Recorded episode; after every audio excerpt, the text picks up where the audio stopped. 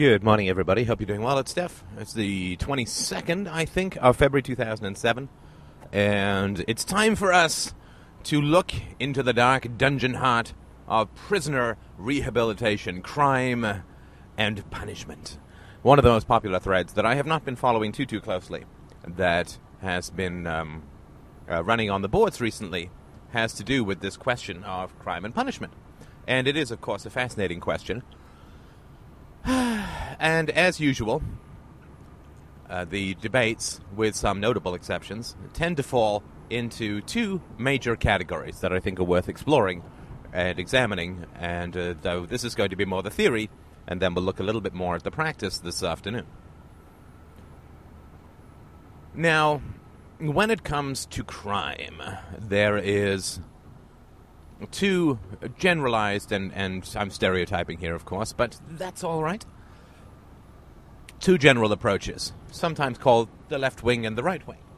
And the first, of course, is to view prisoners as inhuman animals or criminals as inhuman animals who uh, have perfect control over their behavior but simply will themselves to do evil things Whereas you, of course, in that same situation, would not will yourself to do evil things, but would pull a Horatio Alger style renaissance of uh, personal responsibility, hard work, and simple stick to itness that would help yourself pull yourself up by the bootstraps from what is recognizably the original home of criminals, which is abusive lower classes. And I'm talking about the criminals who end up in jail, not the criminals who end up on coins uh, because they have declared wars and so on.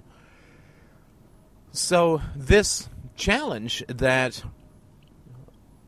people have is to differentiate between that position that they're inhuman animals uh, that are uh, that no punishment can be too great that they have forfeited all rights uh, to life and property and liberty and and usually the sanctity of their anus and can be thrown in jail and gang raped. And they've become subhuman, and we can treat them however we want. Uh, they have brought it on themselves, and there's this Jehovah old style testament uh, lashing with the with the hammers of Thor's to mix my mythologies. And no, no punishment is too cruel, so to speak. Uh, they've lost their rights. That's sort of the one side of the coin when it comes to looking at crime and punishment. And there is a fair amount of what seems to me immature, macho bullshit posturing in that. But there's also uh, some posturing on the other side, at least to me. And I'd sort of like to count, counsel a third way to see if it makes any sense to you. On the other side, what we have is not exactly sympathy for the prisoners, but an understanding, at least, or striving to understand where they've come from. And there are statistics there, like an average 70% of the prisoners never completed high school. Uh, almost all of them have been through pretty horrific childhoods. And you get into this kind of debate where you say, well, you know, these prisoners all had horribly abusive childhoods, uh, very little education, uh, no role models, no economic opportunities, or few economic opportunities. To which the rejoinder inevitably comes, like the sloshing back and forth of one of those lava, uh, like lava wave things with the jelly in them the answer inevitably comes back well, I know people who went through the same sorts of things and didn't become criminals. And the magical alchemy of free will and virtue is sprinkled into the mix, and that is considered to be the answer. That although the criminals almost universally come from highly disadvantaged backgrounds, and that can be either financially or emotionally, I think of the Menendez brothers and so on, or it is uh, the case that sorry, and, and it is the case that others who came from that kind of background uh, ended up not uh, becoming uh, criminals, and therefore they're responsible, and therefore they can have almost any punishment inflicted upon them, and we should throw them in a rotting hole and uh, spare no more thought to their existence. Now, there are logical challenges, logical problems, of course, in both of these positions, and I would say pretty insurmountable and pretty significant logical problems. The logical problem with the argument from environment, or the argument from circumstance, or the argument in a sense from negligence, or neglect, or provocation, is that it does remove the choice element, uh, the element of, of choice. And again, I'm going to get into a free will debate here because we just don't have enough information. But the logical consequences would be that uh, if we, we we can't punish people for things which are not their fault. Right? Cannot punish people for things which are not their fault. You can't press charges against your wife if she rolls over and accidentally hits you in the mouth while she's sleeping, assuming she is sleeping and you haven't annoyed her. You can't press charges. At least no reasonable justice system would accept those charges.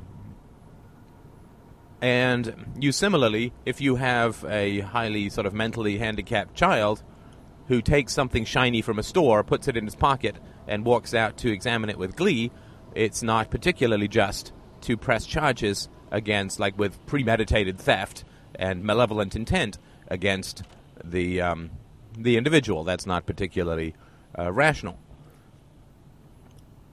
So, if the circumstantial argument, which comes usually from the left or side of the spectrum, if the circumstantial argument is considered to be the most important, then punishment becomes a non-starter. You can't uh, you can't really punish people then. And on the other side of the spectrum, the pure free will, regardless of circumstances, that a child born to a Harvard professor must be judged the same as the child born to, I don't know, a crack addicted prostitute or something, fails to take into account the statistical evidence that those who end up behind bars come from histories of horrific abuse. So that correlation is not uh, is not made, right? That correlation is not dealt with. So I'm not going to make a case for how this all works in a free market society. I certainly have some ideas. We can talk about that another time. But I would like to make a plea, in a sense, for uh, a reconciliation or, or a third way between these two views. I don't feel too comfortable saying that environment is all. Because people respond to incentives. And some incentives, I do believe, are a matter of choice. And as I have talked about in the past, what I consider to be free will, which is purely unscientific and simply the result of introspection, what I view to be free will is the choice whether to focus on long term and balance long term versus short term objectives. And uh, criminality, in its very essence, is the lack of a willingness or a desire or a capacity, let's say, to focus on the long term consequences of one's actions.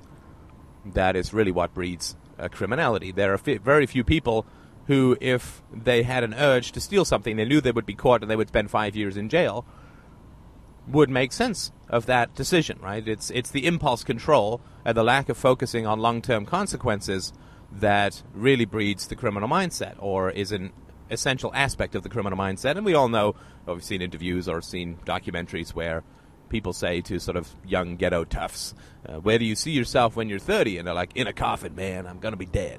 And of course, that kind of nihilism does not exactly breed a desire to shovel away goodies into your 401k plan, and neither does it uh, this kind of criminal approach to life, or this sort of sh- very short-term, immediate gratification approach to life.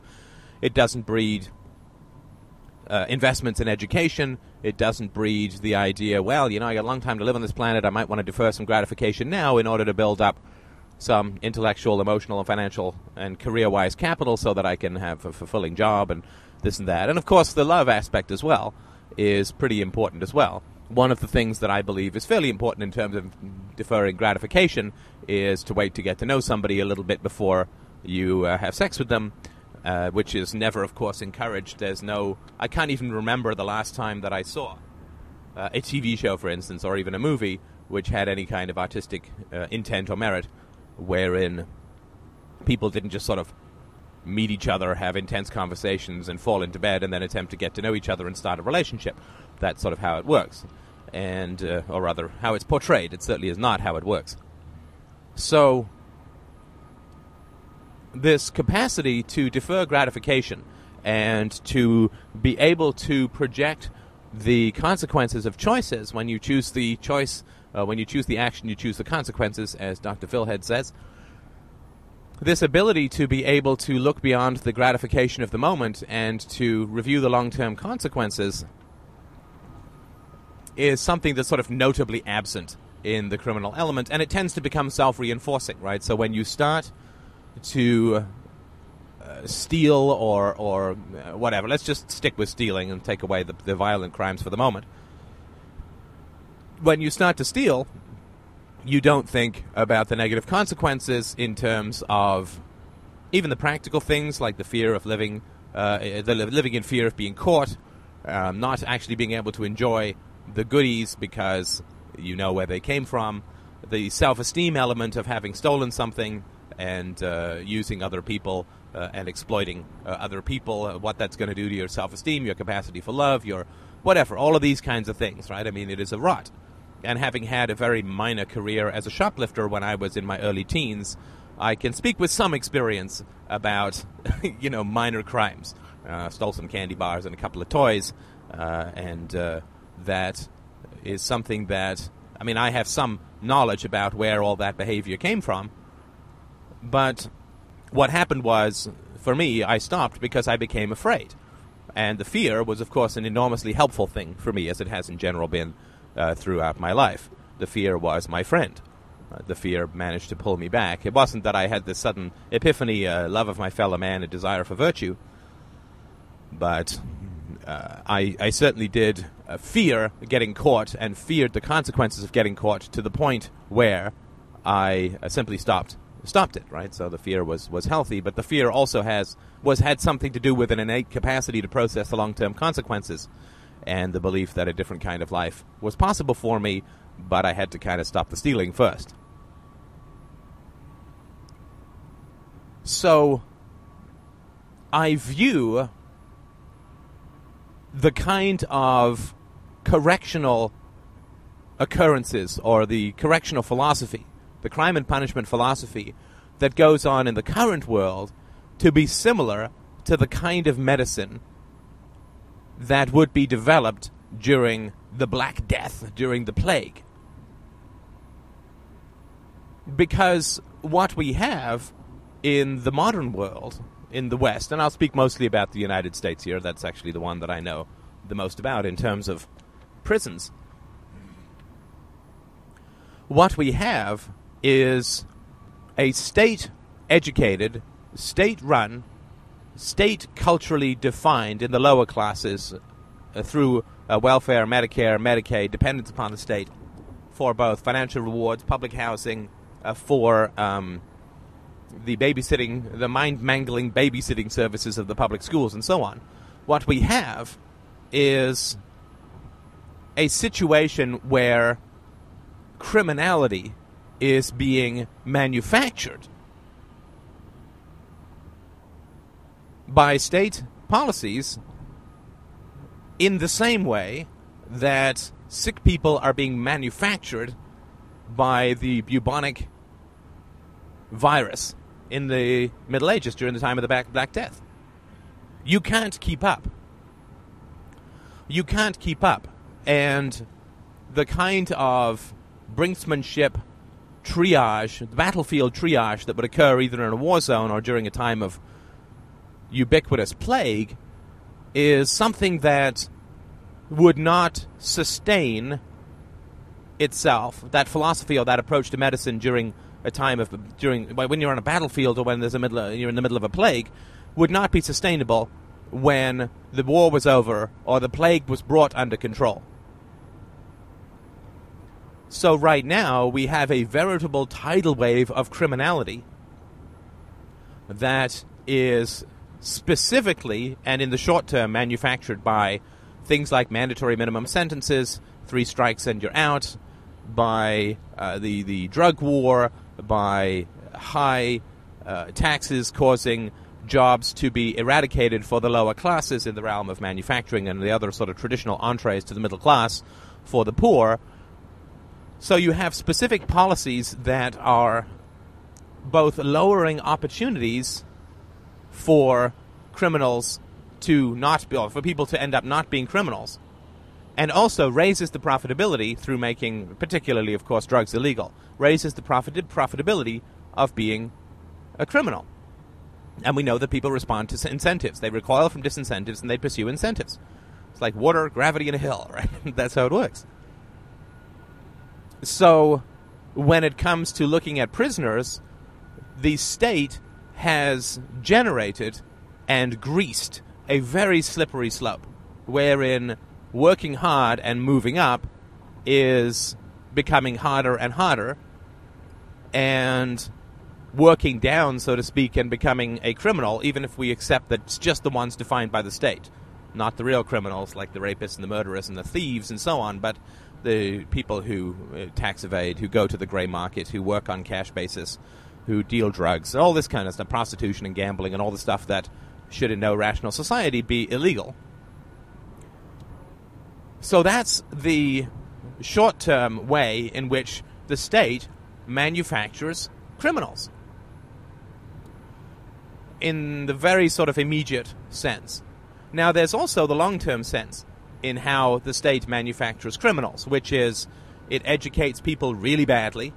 Like 40% of those who graduate from high school up here in Canada have trouble filling out a simple job application.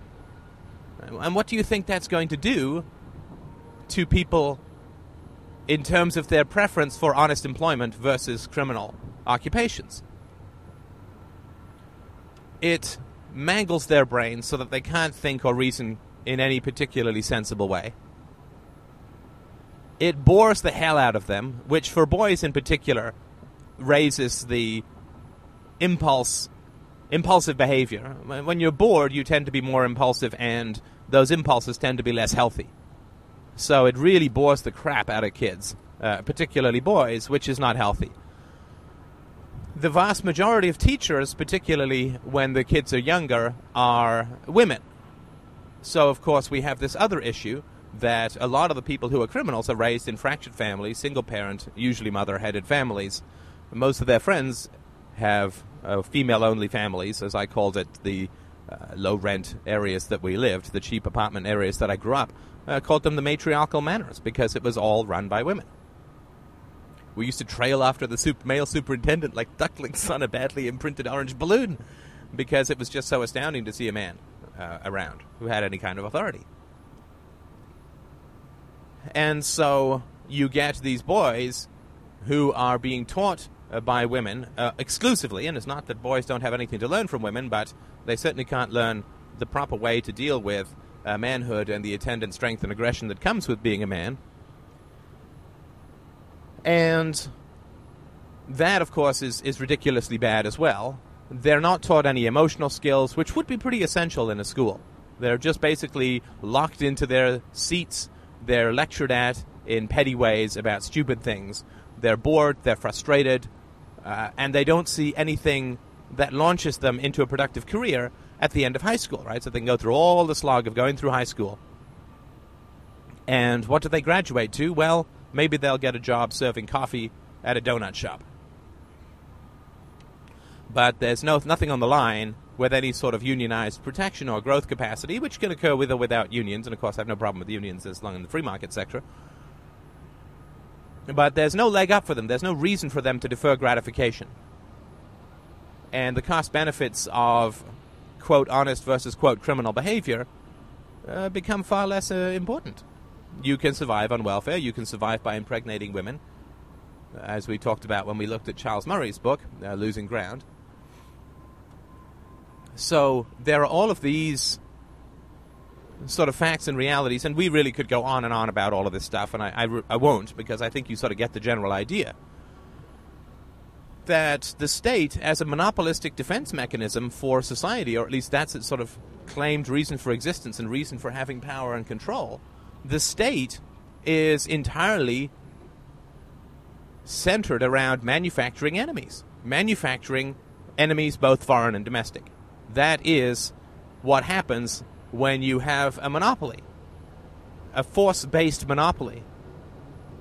It has to continually lie to the population. And the reason that it has to continually lie to the population is simple. It portrays itself as a voluntary choice, but it is in fact a coercive monopoly. And so it has to continually keep the population that it's feasting on, that it's feeding on, that it's parasiting on, it has to keep that population frightened and off balance and insecure and frightened and all of this kind of stuff because it's fundamentally a violent, controlling, coercive monopoly masquerading as a kindly, friendly, protecting uncle. And it's that fundamental falsehood that we're held down with a knife to our throat, but thrown a rose and told it's lovemaking. It's that fundamental falsehood that the state constantly needs to keep people in a state of suspense and fear and insecurity over. And where it can't do that, it absolutely has to bribe them. Now, this is the great split. People wonder why the divide between rich and poor is widening in the Western world, particularly in the United States. Well, it's very, very simple. The state terrorizes those who have no ability to harm it, and it bribes those who have an ability to harm it. So, creating a dependent and insecure and aggressive and frightened population and continually taking away their incentives for good behavior and providing them greater and greater incentives for bad behavior, defining their inevitable activity as criminality, is perfect for the state.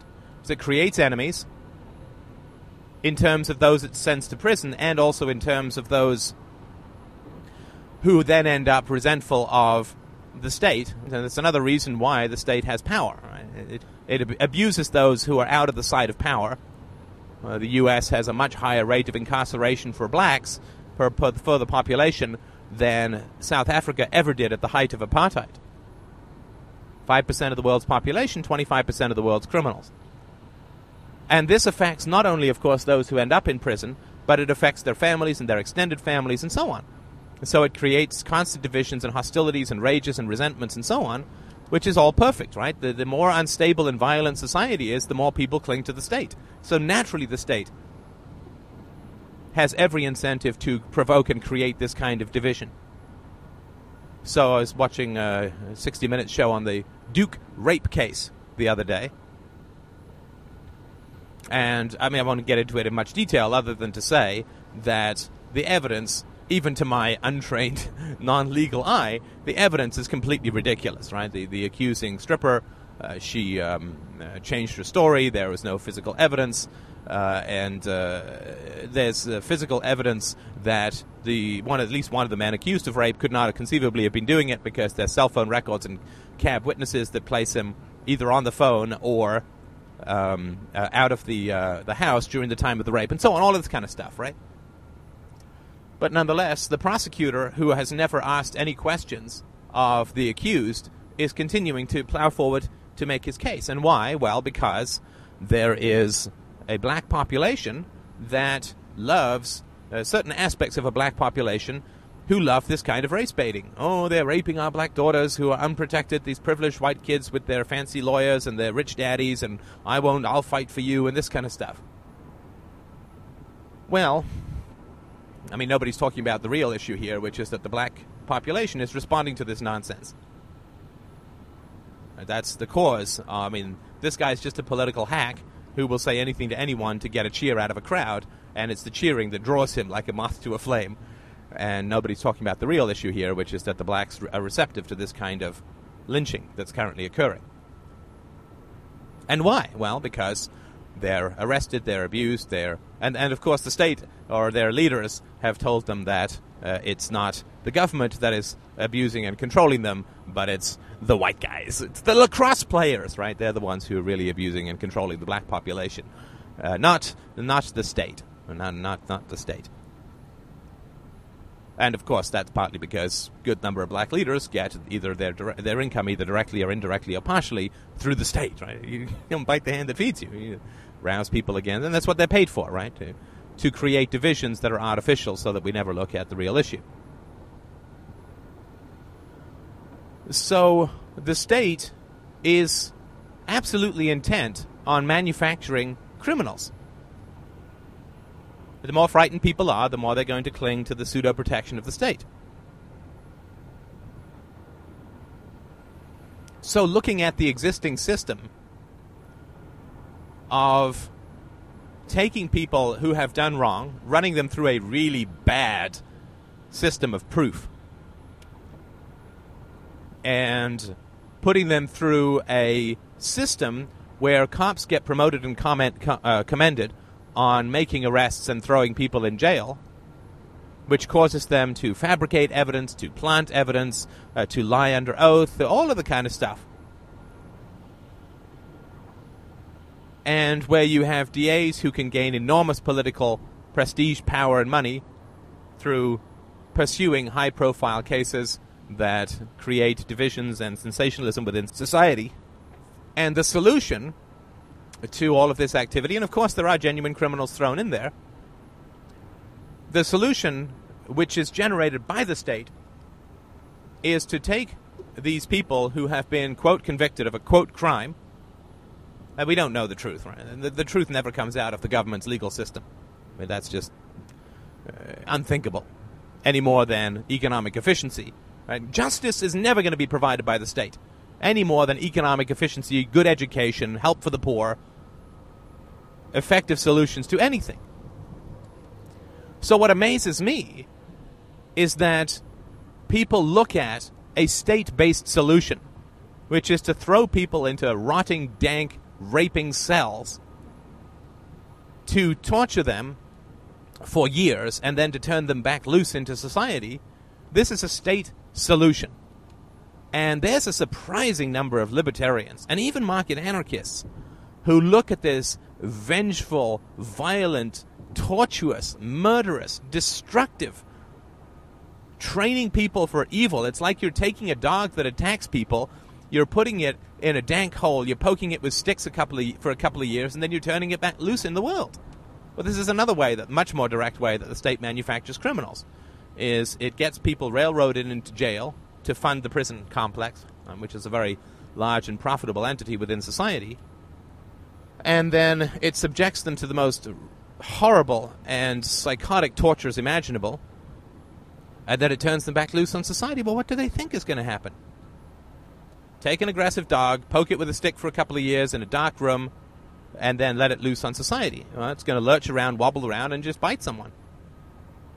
Well, that's inevitable. So the whole idea of raining vengeance down upon the criminal is an entirely state-based solution. It's not not how private industry does it. This is not how private industry would deal with it because it is just so obviously inefficient.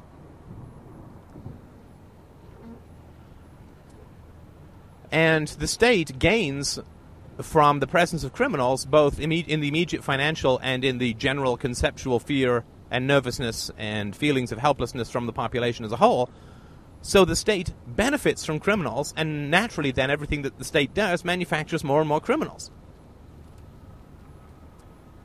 So, this solution, which is blatantly put forward by an agency with every interest in the world in creating and provoking and creating more and more criminal behavior, is taken as, as some sort of sensible solution by people who are skeptical about everything the state does. About everything that the state does. They're skeptical of it. Ooh, except for crime and punishment. There, suddenly, magically, amazingly, the state-based solution is uh, is a good thing. Right? The state can't run the post office. The state can't build roads. The state can't protect the environment. All things which are relatively simple compared to the problem of ameliorating the behavior of bad people scarred by unholy childhoods. So the state can't do the simple things. But somehow, magically, the state can reverse the effects of violent abuse. And I'm not saying those effects can be reversed. I mean, I don't want to get into that debate. The state can't deliver the mail on time, but the state can wisely apply justice and punishment to criminals.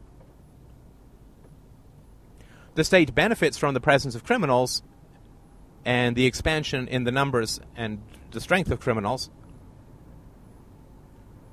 But, nonetheless, the state is going to be perfectly well equipped and executes in a very just manner the punishment of, uh, or, or the, um, the restraint or the change of those who have committed crimes, even those who've committed violent crimes. So the amazing thing, of course, is that it is simply a state solution. A current system of incarceration and punishment is a state solution. And if you believe that the state has come up with a wonderfully magical, perfectly great solution in terms of dealing with crime, well, then you're not even a minarchist. You just would like the guns rearranged a little or pointed at slightly different body organs or whatever. But uh, then you uh, you absolutely miss the whole point of the non-aggression principle. And of course, you know, you can hear the chimes of people starting up their inevitable motors of, oh, but self defense, and you can't have self defense, and then you're saying you can't even kill someone in self defense? Yeah, but we're not talking about that just now, and we've already talked about self defense. What we're talking about is a massive institutional torture system, brutalization system, which objectively manufactures more and more criminals and takes people who have, quote, committed quote crimes, right? If you get thrown in jail for having a joint, then the brutality, the rapes, the constant threat upon your life, the stress, the, the all the stuff that drives crazed prisoners to suicide, by the time you get out, you're done. You're toast. You will never have a productive life again. Once you've been sold for a pack of cigarettes to surrender your anus to rape, and to make somebody's bed, to be somebody's prison bitch, what are you going to do? Go out and get a job as an accountant later? You're fried. Your whole emotional and neurobiological system is completely fried. You'll be jumpy, you won't be able to sleep, you won't be able to stand up straight, you won't be able to have. And you'll have internal injuries, right, which may plague you for the rest of your life. And that's exactly what you would expect from the state, isn't it? Isn't it exactly what you would expect from the state? Just exactly this kind of counterproductive brutality. So I just must confess to being a little bit confused about how we have these tub thumping old Jehovah thunderbolts in the eyeballs kinds of people who say that criminals are subhuman animals who should be treated like the beasts they are and no punishment is too great and so on. Well, of course, I mean, all you're doing is telling me everything I need to know about your childhood, and of course, you have no, uh, no credibility when it comes to me, at least, to talking about punishment and crime and so on.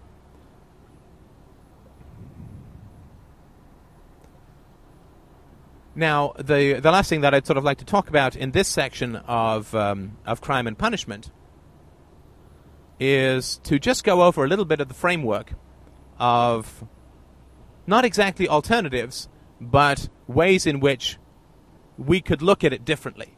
Ways in which we could look at it differently. Now, clearly, if you're in the middle of a plague, whatever you can do as a doctor is just the best that you can do, and people are going to be dying like flies and so on.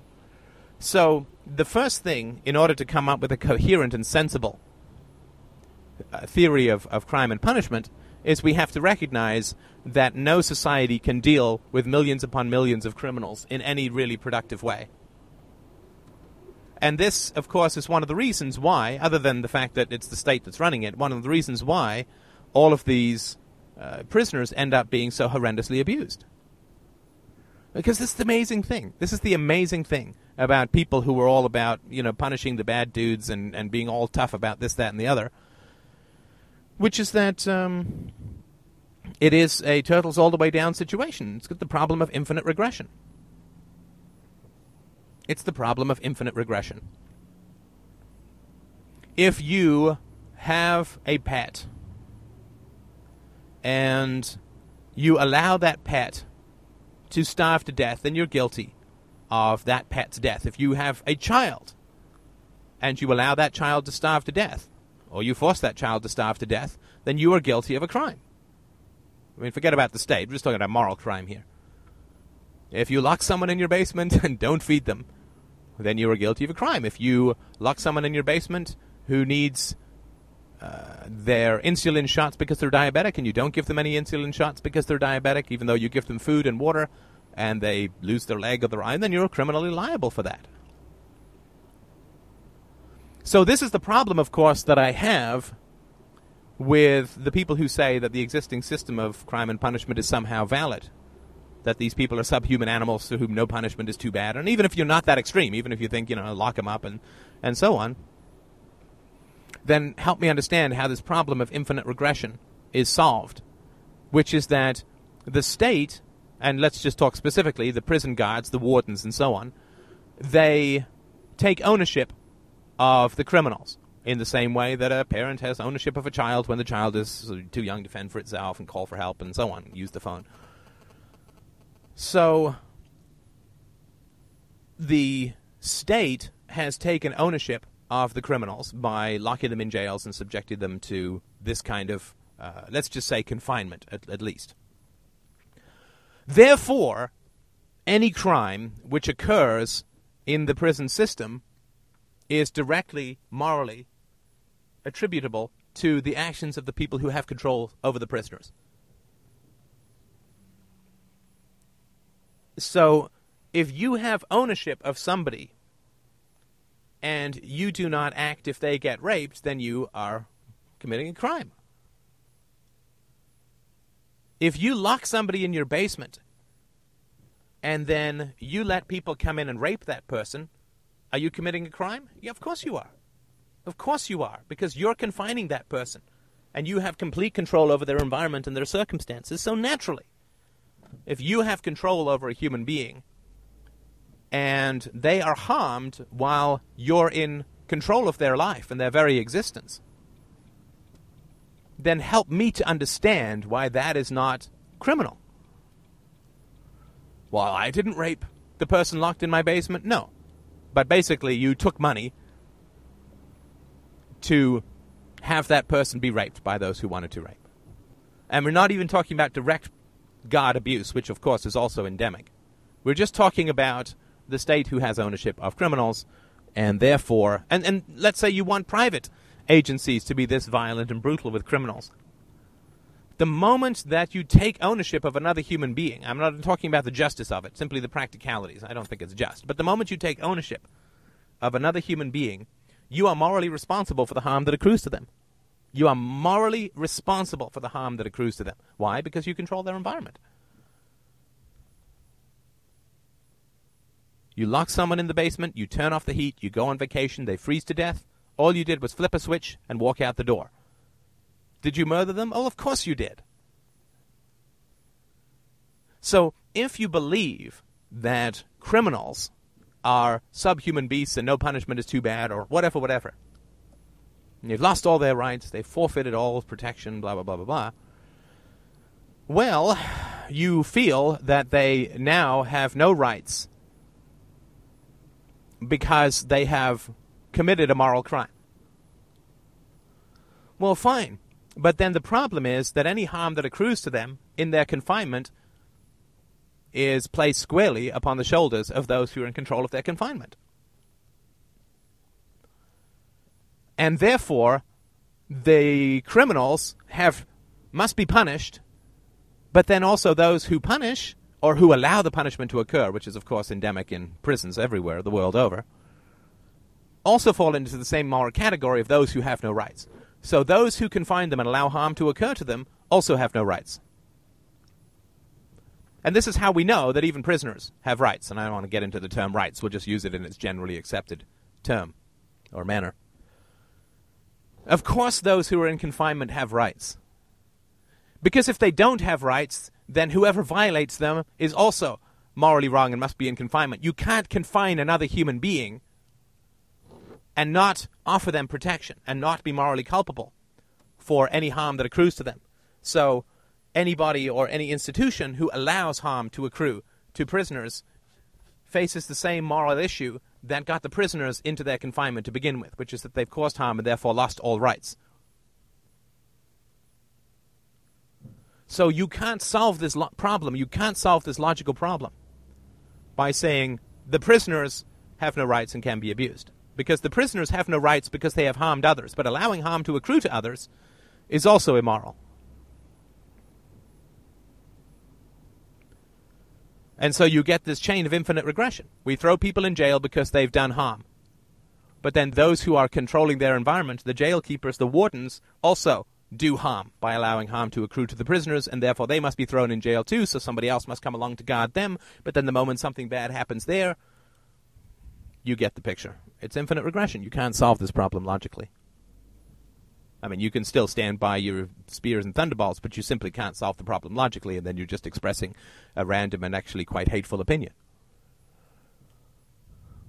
So there are alternatives to this approach to things, to this vengeful approach to simply allowing brutalities to occur uh, to uh, to criminals, and we'll talk about those a little bit more. I'm trying to keep my podcast at a reasonable length.